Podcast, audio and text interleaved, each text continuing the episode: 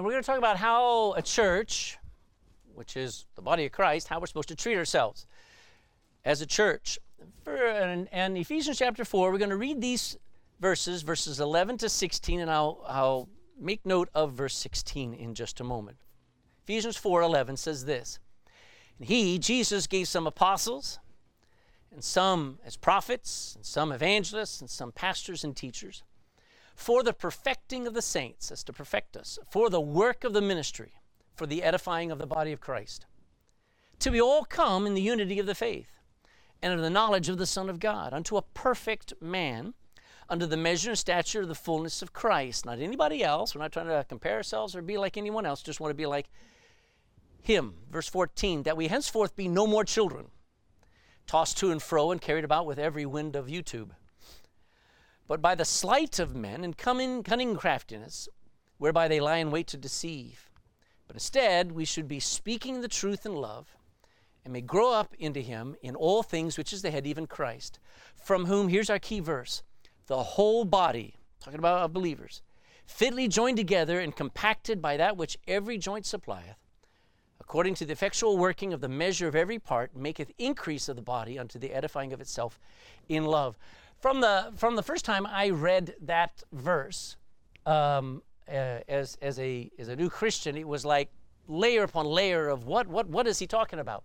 And just the whole, when, when, when, when God tries to compare us as Christians to something, he compares us to a temple, he compares us to a body, a unified body. And when he starts talking about the body, I think we take what we are and who we are very for granted. We don't realize how complex and how awesome the human body is. Um, every part of you is so designed, it's not thrown together. And the Bible says this when it talks about just like a human body, it says the whole body fitly joined together. You're, you're not loosely connected, you're fitly joined together, compacted how are you compacted? Every joint in your body is pulling together. And don't mind the underline, I just took a picture of my screen, but it's, uh, it just didn't know how to spell that. Every joint is supplying that strength according to the effectual working of the measure of every part. So sometimes a little finger can only pull up so much, but when it's put together with a whole hand, it can lift up a lot. But every joint is supplying what it can do, and it maketh increase, it grows it builds the body unto the edifying of itself in love. You'd hate to be around somebody who hated themselves.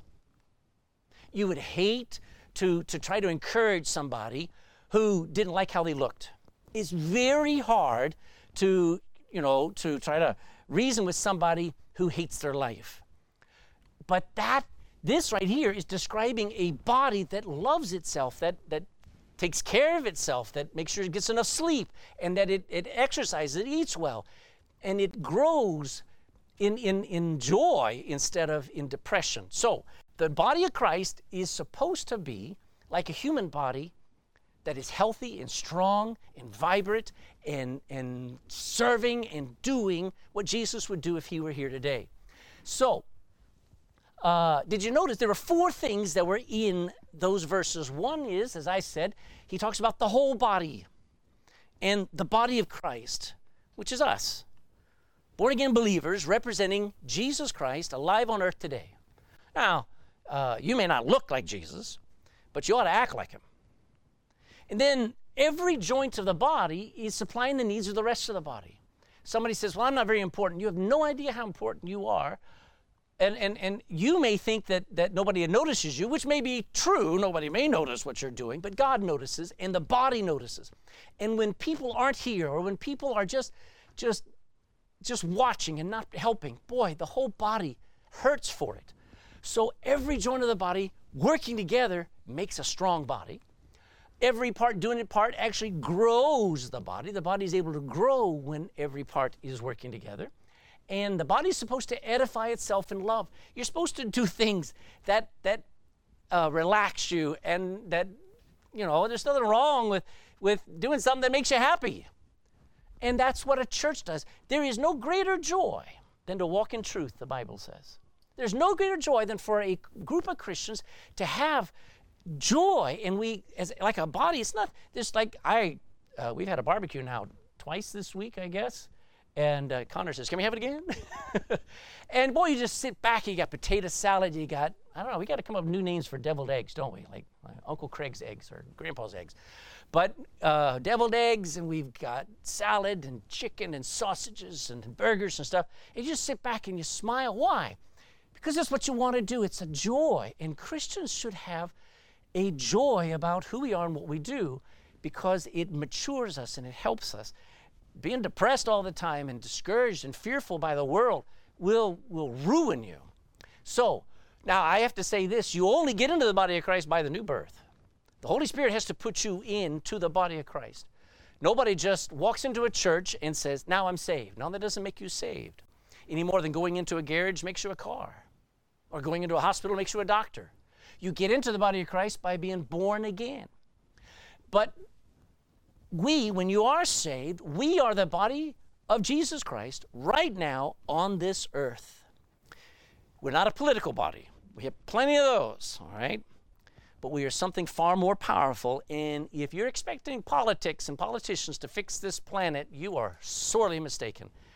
God, God changes the world and turns it upside down by the preaching of the gospel and by churches living like Christ. So, as I said last week, I go give you four hard church, four some hard truths, three hard truths. Uh, uh, one, one, the first one is that not every church is actually a real church. You may go into a church and go, "Is this a church?" Lights are down, music is beating, and the lights are flashing, and everybody's swaying. And you go, "Is this a church or not?" You never know. Okay, you may have taken a wrong turn, or it may just be what they think is a church. A, a, a real church is a group of people who have been called away from the world. I don't care what they're doing, they know it's time for church.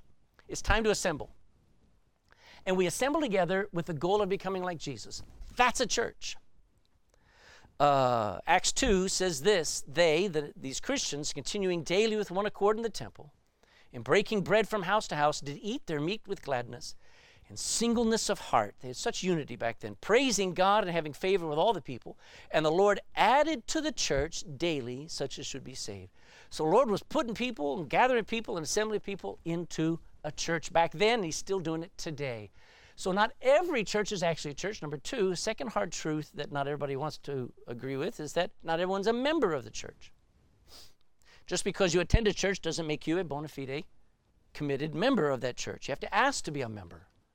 Not, you know, you have to be, you have to have a testimony of salvation. You can't just say, well, I was raised in a Christian home. I don't care where you were raised. Uh, say, well, I'm, I'm this kind of person. I don't care what kind of person you are. Have you been born again? Was there a day, was there a time where you knew you were lost, without hope, without God, and you humbled yourself and you cried out to God and you said, Lord, save a wretch like me? You have to have that time. If you haven't had it, get it today. It's not like, well, I got to go up to Lough Derg or I got to head up to, to um, um, you know, Croagh Patrick. I got to find God. No, you'll find God in the quiet of a corner um, in, your, in your closet or somewhere, and you'll cry out and just say, God, I need you. I'm, I'm, I'm trying to live my own life my way, and I want to live it your way now. I'll follow Jesus. Just save me now. That's getting in, uh, that's getting saved. But once you get saved, you got to say, I want to now be a part of a group that wants to be like Jesus. You can't do it on your own. You need other people rub off on you. You need other people who rub you the wrong way, by the way, to make you a better person. And the third hard truth is this not every Christian cares for other Christians like Jesus intended us to. He probably well over two dozen times uh, uh, said, Love one another. Now, I wonder why he had to command that. Do you ever think about that? Isn't it natural for us just to love one another? Don't we just love one another? We do not. You know, children have to be taught to love one another. Now, hug your sister. No, no, no, don't, don't, don't crush her. hug. You have to teach to love. And Jesus, over and over and over, says, guys, this is a new commandment I'm giving you. And not every Christian obeys those commandments. So it's why it's important for us to learn this thing because we're supposed to live, act, react like Jesus would if he were here in the 21st century. So we're gifted. Now we're going to go to Romans with seven amazing gifts. Romans chapter 7, I'm sorry, chapter 12. And there in verse 9,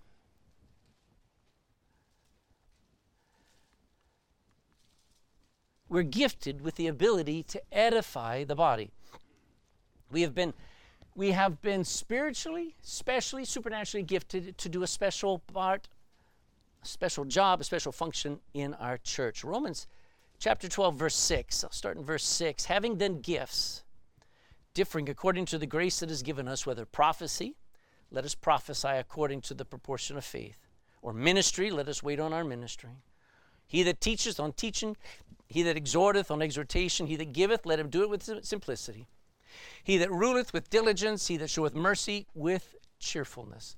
So when he starts off, he says there's a list of things that, that you've been given, at least one thing, to be able to minister to other people and be able to help them. And he starts off, uh, he says, having everybody's got different gifts. All right, some people have the gift to speak. That's speak for God. That's prophecy. Uh, whether it's prophecy, or ministry where they just they just love to serve. They say, "What can I do next? What can I do next? What else do you need done?" Uh, he that teacheth, they love to learn so they can explain it to someone else. Uh, God gave you that. If you've got that, it's not something you got at school or something. You got it from the Bible. He that exhorteth, that's an encourager. That's that's somebody who just keeps you moving forward. He that that giveth, it's just somebody that whenever God gives them money, they give it away. They just they just want to be a, a, a conduit, a channel, somebody that God can bless through. He that giveth and he that ruleth, that's a manager. That's somebody who's able to manage people, coordinate, get things done. You need a church with these kind of people. And he that showeth mercy, probably the most important, that just loves people unconditionally. Just you just doesn't matter where you've been or what you've done, how long you've been away, they just love you and they just have great mercy on you, kindness. That's a church, okay? Now, um, God saved us and He gifted us with all of these abilities for a high purpose, and that is to serve one another, to minister and care for each other. So when we come to Romans 12, like we are going to pick up here in verse 9, uh, we find a list of 13 things that show us, that, that allow us to love one another as Christ loved us. I wish it was normal to do these things uh, but they're not normal. That's why the Bible is filled with instructions because we just don't get it and we've got to read it and learn it and obey it. So, lists aren't always the most entertaining way to learn the Bible, but the Bible is full of lists. How many remember the Ten Commandments? That's a list. All right, there are lists in the Bible, and that that just sometimes God just says, just take it simply and say, that's what I need to do. So that's what we're going to do this morning. I want to talk to you about how we can treat each other like the body of Christ. So let's go to verse 12, I'm sorry, chapter 12 and verse 9. And when if we are going to use our gifts, which we should, we should start off with verse 9. Let love be without dissimulation. I'm going to go ahead and read uh, down to verse 16 and we'll go back through. Let love be without dissimulation. Abhor that which is evil, cleave to that which is good. Be kindly affectioned one to another with brotherly love in honor, preferring one another, not slothful in business, fervent in spirit, serving the Lord, rejoicing in hope, patient in tribulation, continuing instant in prayer, distributing to the necessity of the saints, given to hospitality. Bless them which persecute you, bless and curse not. Rejoice with them that do rejoice, and weep with them that weep. Be of the same mind one toward another. Mind not high things, but condescend to men of low estate. Be not wise in your own conceits. We'll stop with that thing there, but go back to verse 9, and he starts off and he says, Let love be without dissimulation. Now, dissimulation is an older word for hypocrisy. But do you hear the word simulate in there? Hear that word? You see, it is easy to put on a show and be be fake nice to one person and real nice to someone else. Okay? And I'll show you an example of it. Uh, let's see, I need Green, uh, Gavin, if you'd come up here. Gleb, come up here too as well. I'm going to use the two of you. All right. So this is this is what we do. All right. So Gavin, I like you. Actually, I uh, um, pull over here a little bit more. Okay. Come over a little closer. So I'm coming up and I, I greet Gavin and I go, Hey, Gavin, nice to see you. Did you have a good day? Did you have a good week? Sure yeah, good. Amen. Amen. Oh, how are you? Oh, Nice to see you. It's been so long. Man, it's been, oh, ages. All right, now which one did I simulate love to? Which one did I show love to? All right, now, thank you. I just needed an example there. We can, we can put on a show and we can fake an, an act of love. But isn't it something when we know, everybody knows, boy, that was very hypocritical? All right? Now, I hate the fact that more and more people, especially in Europe, we're so restricted. We're, we don't show any emotions to one another. It's just, it's like you, the, people show emotions uh, in all other places except at church. And it's like, why? Here, he says that we need to get along as a family, closer than friends, love as brethren, without dissimulation. That means never simulate it, never make it mechanical. Can you imagine, you know, um, uh, husband and wife, and uh, it comes to their anniversary, and the husband gets a card and he says, "I love you," and he forgets to forgets to sign it, doesn't even put her name on it, just puts it there, and then he goes on with his day. And it's kind of mechanical. You do what you're supposed to do instead of showing real affection. That would really go very bad. But loving from our hearts loving toward everyone. Listen to 1 John 3:18. My little children, let us not love in word, neither in tongue. Be better if you said nothing than to do it instead in deed, in act, and in truth. Your kids want to see real, passionate, committed love today by us adults. I grew up, I don't remember my mom and dad ever holding their hands. Don't know that I ever saw uh, I don't remember ever hearing my dad say to my mom, I love you. I don't remember. I'm sure they did at some point. But I never saw real, committed, passionate love. Now, isn't that funny? Where do kids see real, committed, passionate love? They see it on television, and it's fake. They're rarely ever married. And so, where do they think reality is? Not in church, because we're not showing it. So let love be without dissimulation, without hypocrisy, without mechanical duties. Uh, our first task as believers toward each other is to show love, like family, because we are. Secondly, because that, that ought, ought to be so easy for us just to gather and I say, listen, so and so's hurting, we need to pray. Boom, we come together because we love one another and we, we worry about one another and we care about it. No matter what we're doing, it's family. Secondly, have right attitudes. Look at verse 9 again. He says, Abhor that which is evil and cleave to that which is good. Have right attitudes about good and evil. Uh, have the right way of thinking about what's going on around us. Um, that means have uh, no fear, no panic, no anger, no bitterness, just right responses based on the Bible. The first part says, abhor. Now, abhor means to reject, to hate, to puke at. You understand that word? To throw up at the sight of sinful acts and sinful words.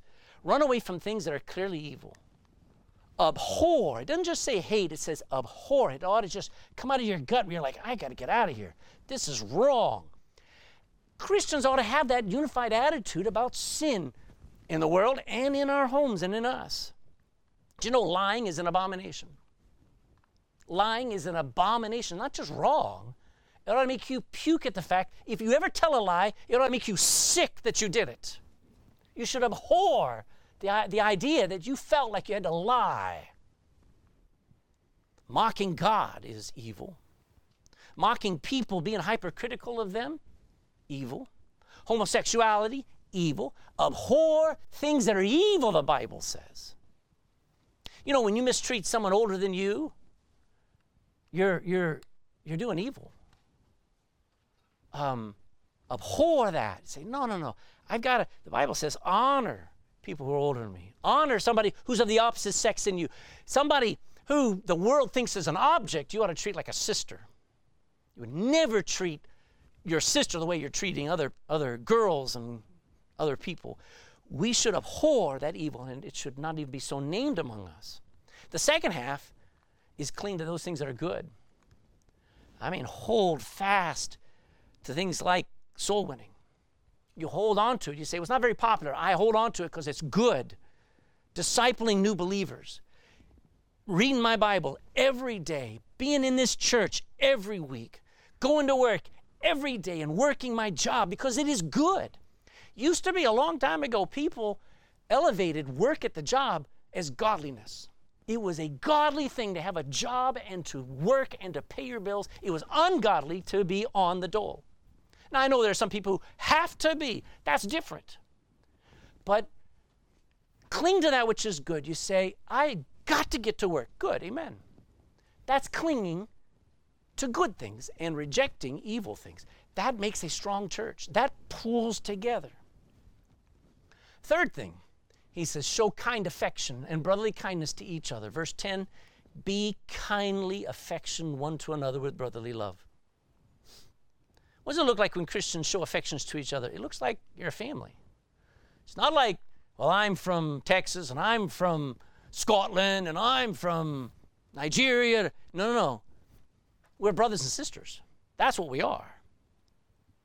Uh, I like how in Romans 16, look in, go two pages to the right, go to Romans 16 and verse 16. Salute, that's greet one another with a what? Now, there are unholy kisses, and we ain't going there, all right? but there's a holy kiss, which means a pure kiss, an innocent kiss. And the churches of Christ salute you. Salute one another with a holy kiss. Now, we don't do that here, all right? There's nobody at the door waiting to kiss you, okay? but I don't mind it. Reason is this I've been in Spain, man, from Spain south and east, down in the Middle East. You know what everybody does when they greet one another? Oh, mwah, mwah. yeah. Sometimes it's three, four, five times, man. What are they doing? They're greeting one another like family. Do we treat each other that way, or are we kind of stoic? Greet one another. Take love one. another, Show kindly kind affection to one another. Kind affection means you're gentle to one another, you're protective of one another. You're watching out for each other being hurt, and you're careful about how you talk about each other. So show love as brethren. Love like that person's your brother or your sister. Uh, maybe you never experienced brotherly love when you grew up.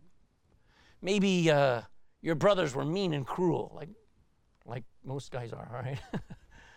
Maybe your parents never showed much affection, but that's okay. Because Jesus says he made up for all that when he said, Love one another as I loved you. Don't try to, you say, Well, my parents weren't very good at showing love. Good. They're not your example. Jesus is. So if you want to know how to love your husband, ladies, love him like Christ loved you. Gentlemen, you want to love your wife like Christ, uh, like she deserves? Love her like Christ loved you. He's our example. Love one another as I have loved you. It's the greatest testimony to the world. Paul talks about all the way through this thing the love, the foundation of love, because by this shall all men know that you're my disciples. If you have what? Money, right? If you have friends, right? No, if you have love one toward another. He goes on and says, honor and prefer one another. Back to chapter 12 and verse 10 in honor, preferring one another. And this is, you see a pattern here, a repetition of love and honor, preference, clinging to. Now, what, what, what is he asking us to prefer? All right. Well, when you have to choose between that and that, I know which one I'm choosing. If I had the chance to go in a part and be with a crowd of 90,000 people versus in a church with just 50, 60 people, where I'm going to hear the Bible, where we're going to sing the songs of heaven, and where we're going to be encouraged and going to be ministered to, and going to be helped and be um, uh, energized and, and, and help to get right, I know which one I'm choosing. But the Bible says preferring one over the other. The Bible believing Christian prefers other Christians. You say, well, some of the Christians I know aren't very. I wouldn't trade the worst Christians I know for the world. You know why? Because they're family. Do you have somebody in your family, maybe it's an uncle or Maybe it's your brother. I don't know. It's just like, oh, I wish he wasn't my brother. But he is your brother, and you love him. And if anybody ever said something about him, you would come to the defense, wouldn't you? That's family. Honor and prefer one another over anything the world has. Uh, Moses made that choice in Hebrews 11. I'll just read it. By faith, Moses, when he was come to years, he refused to be called the son of Pharaoh's daughter, choosing rather to suffer affliction with the people of God than to enjoy the pleasures of sin for a season. You know what he ended up doing? He ended up risking his life, forsaking Egypt, and he stayed with the people of God. He made a choice honor and prefer one another. It goes on. It's got a few more in that list, doesn't it? It says, fervently serve the Lord Jesus as we serve one another. Back there in chapter 12, verse 11, not slothful in business, fervent in spirit, serving the Lord. Now, business we usually think of like a shop down at the corner, or maybe working for Amazon. Fervent and uh, not slothful in business. Now, everybody knows what a sloth is. I hope you've seen a sloth maybe on Animal Kingdom or on something on Discovery Channel or something. A sloth, the reason why the Bible uses the word sloth is because there is a creature called the sloth. You know what the sloth does? Almost nothing. It is one of the laziest natural creatures, and that's how it's designed to show us maybe what we're like when we're not busy. But when he talks about business, he's talking about being busy being busy, always busy serving the Lord. A sloth is too lazy to pick up a finger and to help out. Are you lazy?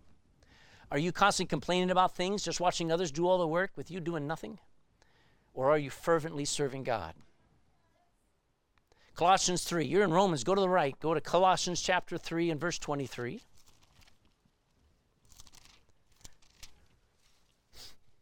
Colossians 3:23 And whatsoever you do, do it heartily. That's a good Irish word. Heartily, with, with all your heart, with all your energy. Do it heartily. What a hearty breakfast that was, we'd say. Do it heartily as to the Lord and not unto men, knowing that of the Lord ye shall receive the reward of the inheritance, for ye serve the Lord Christ. What do you do? You treat people as if they're the Lord Jesus Himself. You make them feel very important. You treat them like they are Jesus. And you're fulfilling the, the, the work of, of the church, man, as Christians. Because didn't Jesus treat everybody like they were somebody more special than him? Didn't he treat people with such honor that they didn't deserve, and yet he honored them? He said, When you took care of the least of my brethren, you were doing it as if under me. I like the next part, back there in Romans 12 12. I like three words. What is it? Oh, go. Rejoicing in hope. Rejoicing in hope. I love that. What does hope look like? Well, our world is filled with disease and quarantines and storms and disasters, hospital beds and graves. Where's the hope? Right in your hand. Our hope is, is not in our circumstances. Our hope is something that ought to thrill us, no matter even if we're in the storm. It ought to be in the storm. Jesus is walking on the water in the dark, is terrifying the disciples, and Peter says, If it is you, bid me to come out on the water. I doubt it'll happen. You can't, you won't do that. I won't be able to walk on the water. As soon as he got on that water, he started walking. Would you imagine, is, is he sad? He's got the biggest smile on his face. He's doing the impossible. He's enjoying, in the middle of the storm, the boat is sinking. He can't see except just a form of a man out on that water, and he's trusting maybe it's Jesus, and Jesus says, Come on out here. And he's on that water, and it's a thrill for about three seconds before he looks at the winds and the waves and he sinks. But you get the idea. He was enjoying, in the middle of the storm, he was enjoying Jesus. And a Christian can, in spite of everything going on, can live in hope. We've got something that's, that we can see coming. Uh, Proverbs 4.18 says, The path of the just, the path of the Christian is as a shining light that shineth more and more until the perfect day. I'm looking forward to a perfect day. Some of these days have been nearly perfect, haven't they? Well, I'm looking forward to endless sun endless, perfect weather. Not 30 degrees, but about 23, 24, right? Amen. Even though we're still in this world with all its twists and turns and upsets and confusion and abuses and troubles, we have a hope. And the Bible there says, rejoicing in our hope, thrilled with it's only going to get better. Jesus even said, when you see wind and storms and pestilence and the sun and the moon becoming signs of disaster and the world going crazy, Jesus says, Look up. I'm coming back. So we don't despair. We don't live in disappointment. I mean, every day you can go over all the things that disappointed you. You ever done that? It's easy, amen? We shouldn't do that. We should rejoice in hope. We should go, it ain't that bad. And, and it's only going to get gooder. He goes on and he says another thing. He says, Be patient in suffering. Look in verse 12. Rejoicing in hope, patient in whatever tribulation you're going through.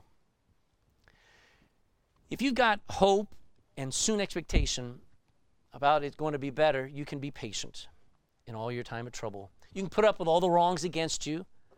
We have, we have an age, we have a day where everybody wants to right all the wrongs of history. You can't do that. You're never going to just fix things that happened to you 20 years ago. You're not going to fix all the things that were uh, abuse towards men and, and women 100 years ago, 200 years ago.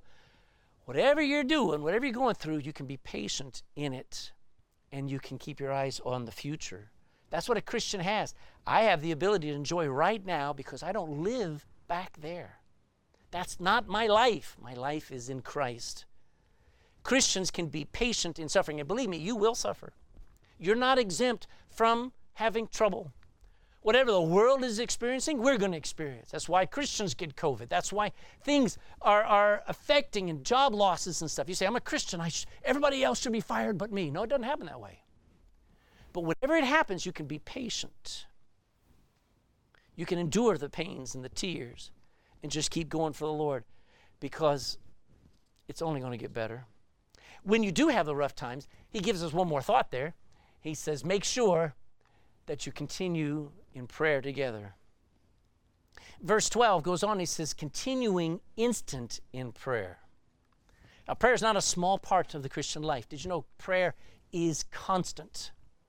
If you get to the place, if you want to be blessed as a Christian, make your communication with God a walk, not, not a Wednesday night, 30 minute time.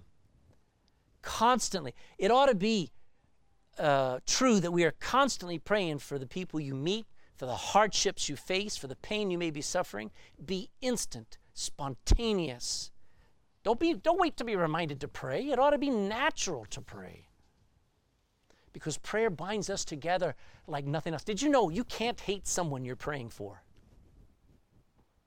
If you pray for your enemy, it's impossible to continue to hate them. So continue in prayer together, alone. He's talking about the things we do that pull us together and make us stronger. Verse 13 take care of each other. Look in verse 13 distributing to the necessity of saints. Now, you can't take care of the poor all over the world, and there's nothing wrong with giving to different organizations, but make sure you take care of one another. Distributing to the necessity of saints. You know, my right hand takes care of my left hand. My feet and my legs constantly carry the weight of my entire body. My eyes watch out for danger when I'm crossing the road. My ears listen for somebody sneaking up behind. My tongue, when I'm tasting something, especially something new, it it, it seeks out and senses toxins and poisons before I swallow it. You ever notice that? You get milk out of the fridge and you pour it in your, your coffee and your eyes see it globble up into globs and it's all curdled and you go, ugh. Well, what about if you don't notice that and as soon as you take a sip and you, well, that, that, that, that milk is bad, you spit it out. There are parts of you that are on guard that are taking care and protecting the rest of the body. You know, the tiny hairs. I had a, yesterday, we've been keeping our doors open. Uh, sorry, our doors, our windows open and letting breeze through the air. So bugs come in at night. You ever notice that? Especially if the light's on. And so I'm sitting there last night, I'm reading away, and all of a sudden, there's the tiniest little bug I've ever seen that I could see with my own eye on my left arm. And I had to bring it up to the light, but I could feel them between the hairs. Those little hairs were doing their job, warning me there's a bloodsucker on there. I don't know what he was. I just went like this. But I, every part of the body is watching out for the rest of the body, isn't it? It is cool. It take Look at uh, Galatians. You're in Romans. Go to the right, find Galatians chapter 6.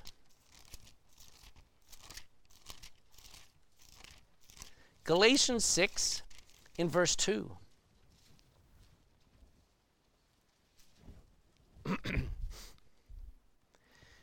Bear ye one another's burdens. Bear, put, put your hand under their weight. Get under there and help them carry what they're carrying. Bear ye one another's burdens, and so fulfill all the law of Christ. If you notice a need, if you notice a need in the body, you meet it. You know, maybe a mosquito bites you, you, you kill the thing. All right. Uh, you react. Uh, you begin to stumble. The whole body begins to adapt, and so it doesn't fall down. If there's a need to the body, you meet it. If you hear of someone hurting, you should act as if it was your own flesh and blood. It's not socialism to care for one another. Um, when you when you pass a broken down car on the side of the road and you stop and you pull over and you uh, repair the, the, puncture or you change the tire or you get the, the, um, the engine going again, you're meeting a need. You're not giving them your car, okay? You're just meeting that need. Maybe it's fixing a meal or mowing somebody's grass or paying somebody's electrical electricity bill when they have no money that month. Take care of one another. That's our first job right here. God gave us our family. If you do not, the Bible says if you've got a family, husband, wife, kids, mom, grandma, grandpa, if you've got a family and you're sending all your money to other people and you're giving your money to other people to make money and you're not taking care of your own family, what does the Bible say? We're worse than an infidel. We're wicked, is what we are. We're supposed to take care of our family as much as we take care of other people. Make sure that is a priority, as a church especially. Take care of one another.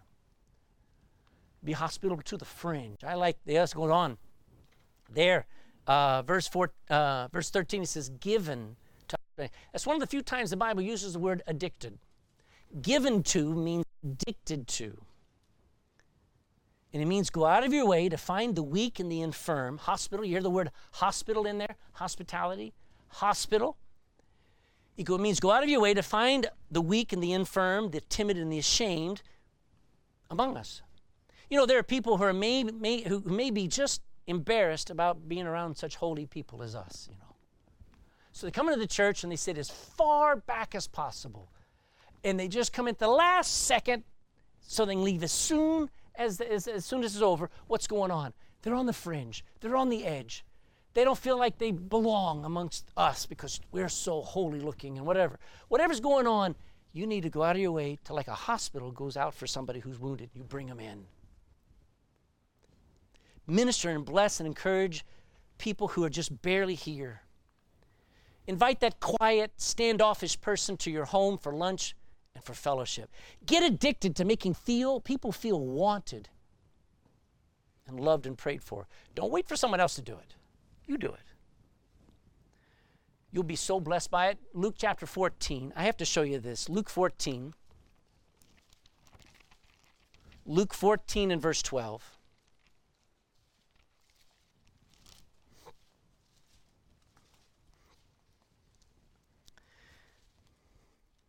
And said, Jesus, he also to him that, um, that bade him, because he had just been invited to somebody's house for dinner, he said, When thou makest a dinner or a supper, call not thy friends, nor thy brethren, neither thy kinsmen, nor thy rich neighbors, lest they also bid thee again, and a recompense be made thee. You invite them over, then tomorrow they invite you over, and then you go over to somebody else's house. Verse 13. But when thou makest a feast, why don't you go call the poor, the maimed, the lame, the blind, and thou shalt be blessed. For they cannot recompense thee, for thou shalt be recompensed, paid back at the resurrection of the just.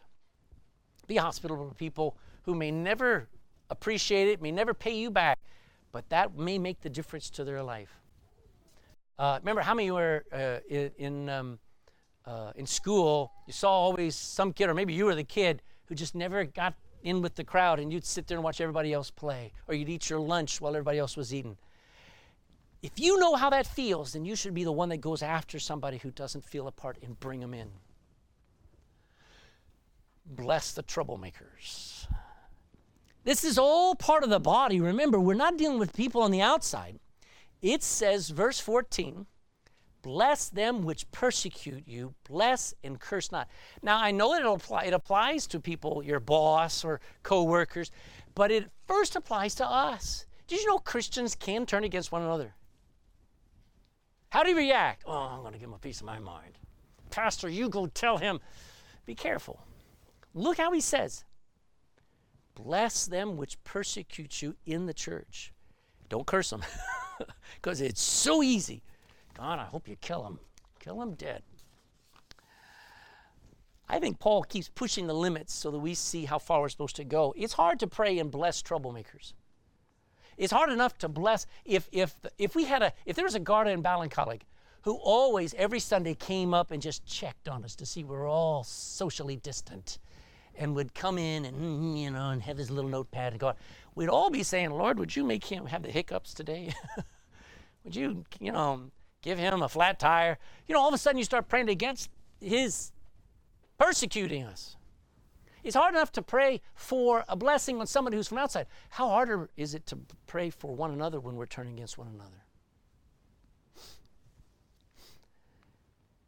individual Christians I have seen can mistreat each other horribly. A stupid misunderstanding, and something said, and somebody picks it up wrong, and wow, World War III. I know you've never seen that. I have. we need thick skin so we don't end up destroying ourselves when someone offends us. So you have no idea what they said. It doesn't matter what they said. I have, I have learned, I have tried so hard to learn. I'm not there yet, but I've tried so hard to learn how to be slow to react to people's shenanigans. I mean, somebody does something, and somebody says, Aren't you going to do something? I go, Not yet, not yet. I'm not sure what's going on. I give it some time because maybe they're just having a bad day. Because I love the church, I love the body. So bless the troublemakers. That doesn't mean there are times when I do have to deal with troublemakers, and we do have to deal with them harshly, but that's after a lot of grace. Share emotions. Look at verse 15. Rejoice with them that do rejoice, and weep with them that weep. Now, we're still talking about Christians because a lot of Christians are afraid of showing emotions, especially sharing them. I mean, I, I, I, I come from a culture in Texas where people show emotions. Maybe a little bit too much. They make fun of one another a lot, but you don't know if somebody loves you unless they make fun of you, at least in Texas we are But show emotions, Sh- share it. Um, a lot of people, their heart is grieving and broken and they can't show it. So they don't come to church. And yet, the one place they should be able to show emotions, where when you grab somebody's hand, they ought to know you love them. And you're like, How's your day? It was pretty bad. And you go, Really? I'm sorry to hear that. And you share that moment with them. Somebody says, I just got a new car. Look at this. And you go, I hate you now. No. Oh, praise God. Amen. weep with them that weep. Somebody goes through a valley and they're still in the valley. You should sit down with them and not say a word. Just weep with them. Somebody on the mountaintop and they're just they just got a raise. They just bought a car. Things are going well. You ought to just like a like like the Olympics. You should say, praise God. Look at you. God's blessing you. Amen. But share emotions.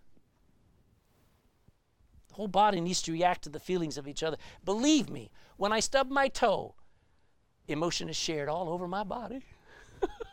Amen. My whole body feels that pain. Same ought to be true among us. Last thing, and I'm done. He says in verse 16, Be of the same mind one toward another. Wow, I want to have the mind of Christ, which to a lot of people, they think a theological mind. That's not what he's saying. Have the same mind one towards another. Have the same thoughts toward each other that you that that that that they're having towards you, and it ought to be where you don't mind high things, where your mind's not on political power and on popularity and on Facebook likes and followers on Twitter. You don't mind those things. You're not thinking about those things. But you condescend to men of low estate. Low estate is an old word, it means men who have nothing. High estate means somebody who has a lot of power, a lot of possession, a lot of money. Low estate, they're at the bottom of society. And instead of you wearing that robe of arrogance, of I want to hold, hang around with so and so so that people think I'm as good as them, you take off that robe of arrogance and you sit down and you're with the nobodies. And you you have the same mind because at the end of the day, we're all brethren. We have one master, Jesus, and we are brethren. And stay there. Don't try to. Churches have hierarchies, don't they, these days? Churches have different levels of powerful positions. Don't let that ever happen. This ought to be a church. Yes, there are leaders in a church, but they have no more power than what the Bible says.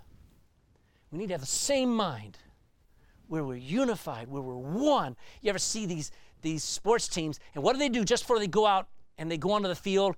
They put their hand in the middle and they go, one, two, three, yeah! What are they doing? They're getting in sync. They're getting excited. They're saying, we're going, we're a team, we're together. And so when we come to church, what are we doing? Getting our minds all in sync, our hearts all unified, so that we, coming from the Bible, we learn what is the right thing to do and how to what the right things to think and we just we just live that way have the same mind which is probably the most important thing because as you think in your heart that is what you're going to do.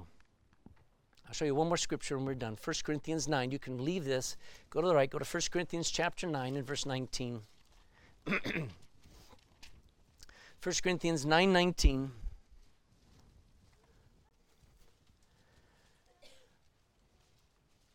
For though I be free from all men, yet have I made myself. What are those three words next? 1 Corinthians 9:19 I made myself servant unto all that I might gain the more and unto the Jews I became a Jew as a Jew that I might gain the Jews to Christ to them that are under the law I lived as if I was under the law, that I might gain them that are under the law and bring them to Christ. Verse 21 To them that are without the law, those who don't know the Bible. I come to them not with a lot of Bible knowledge, but I come not being without law to God, but under law to Christ, that I might gain them that are without the law. So I don't just quote loads and loads and loads of scripture and loads of laws. No, I just, listen, I do as simply as I can with them to bring them to Christ. Verse 22, he says, To the weak became I as weak that I might gain the weak. I, may, I am made all things to all men, that by all means I might save some. So who's, got, who's got to adapt here? The church doesn't adapt to you. What if we had a, a powerful TD in government start coming to church? Should we adapt the church to his schedule or to her schedule?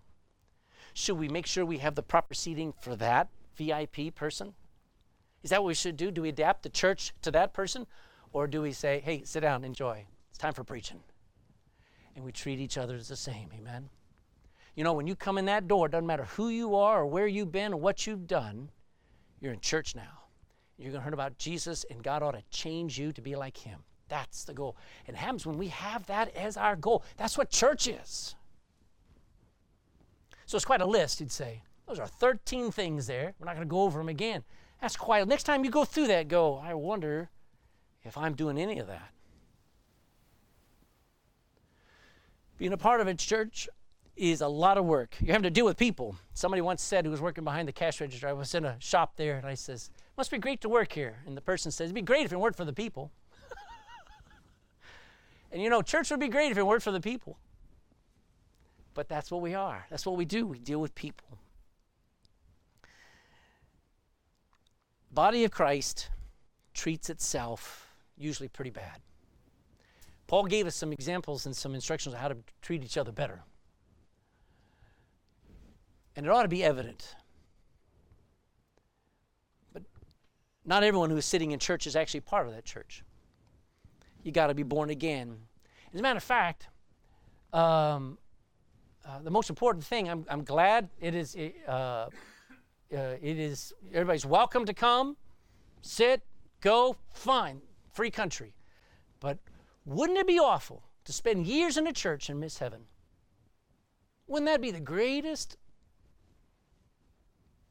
um, disaster of somebody's life. Well, I went to church every Sunday all of my life since I was six weeks old, and you went to hell. You got to be born again, and if you want to be a member, you got to request membership because nobody just comes in and says, "Ah, I want to get." It. No, no, you got to go through and check what the Bible says. Are you are you saved? Do you have a testimony of salvation? Um, have been scripturally baptized? Okay, we got to get you baptized. Good. Are you, are you, do you agree with what we're doing? Do you like what you see here? Because that's the next question. Are you a member of this church yet? There are people who are in this building right now, and they'll come in the next hour, and they think they're members of this church, but they've never joined. I like what I see here. Do you? This group of born again believers wants to follow the pattern in the Bible to be like Jesus. I just want to be like Jesus. Is that your goal? Would you like to join us? Then talk to me. I'm going to make sure you're qualified, which means that you've got true testimony of salvation and you really want to be a member and not just a spectator. Then Bob's your uncle and we go forward as a church. I definitely want to make sure you understand a Bible church, not a correct church, or an American church, but a biblical church. Amen. Stand with me. Let's pray. Let's pray.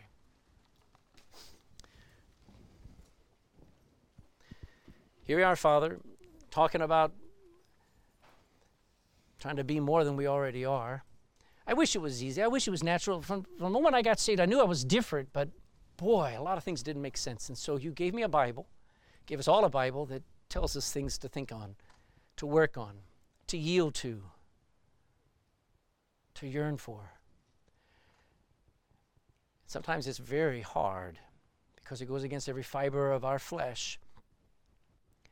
But we do want to be like Jesus. We, our world does not need more of us, it needs more of the Lord Jesus today. So I pray that our church would be so concerned and so um, burdened about just just this list of 13 things and say, Lord, I want to do those things. Whatever gifting you've given me, whatever ability you've given me, I just want to use it to help the body right here. I want to help every Christian I meet. I want to help every lost person I meet. But it starts here. This is our soil that we grow in. I pray that we start even today. In Jesus' name, amen.